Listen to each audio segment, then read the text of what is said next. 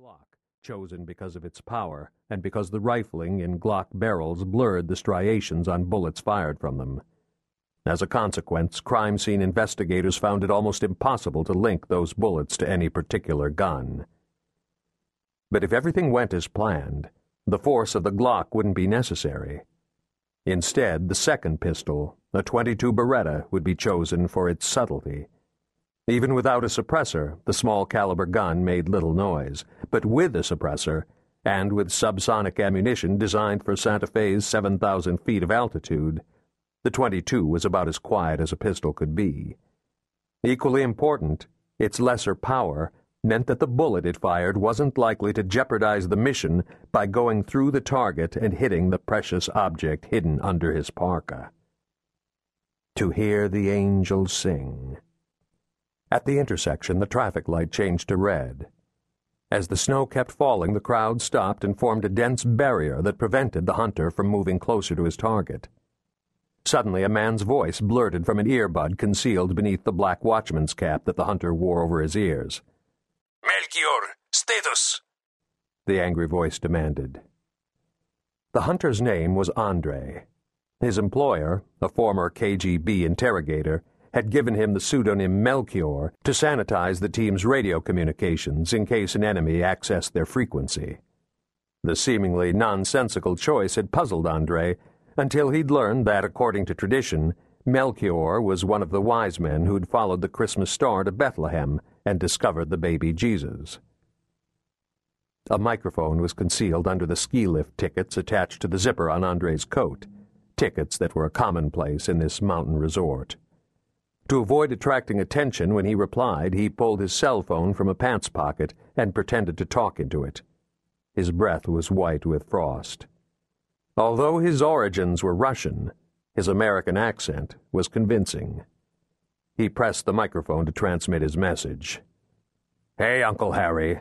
I just walked up Alameda Street. I'm on the corner of Paseo de Peralta. The Spanish name meant Walkway of Peralta and referred to Santa Fe's founder, a governor of New Mexico in the early 1600s. Canyon Road's across the street. I'll pick up the package and be at your place in 20 minutes. Do you know where the package is? The gruff voice made no attempt to conceal its Russian accent or its impatience. Right in front of me, Andre pretended to say into his cell phone. The Christmas decorations are amazing. Our clients will be here any second. Get it back. As soon as my friends catch up to me.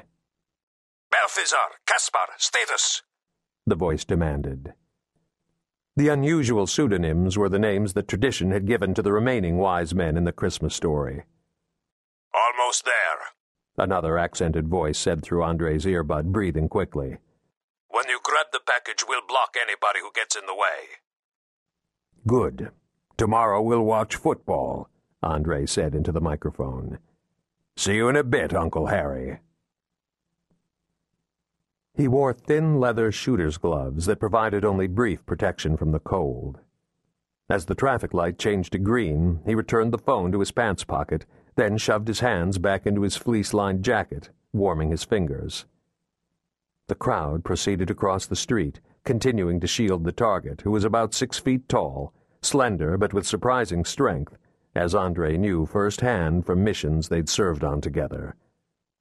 And from what had occurred fifteen minutes earlier. Dark hair of medium length, rugged yet pleasant features that witnesses otherwise found hard to describe, in his early thirties. Andre now realized that these details were the extent of what he knew about the man. The thought intensified his anger. Until tonight, he'd believed that he and his quarry were on the same side, and more, that they were friends. You're the only person I trusted, Pyotr, he thought. How many other lies did you tell? I vouched for you. I told the Pakhan that he could depend on you. If I don't get back what you stole, he'll have me killed. The man reached the opposite side of the street and turned to the right, passing star-shaped lights strung along the windows of an art gallery.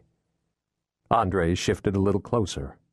Only thirteen people away now avoiding sudden movements, doing nothing that would disrupt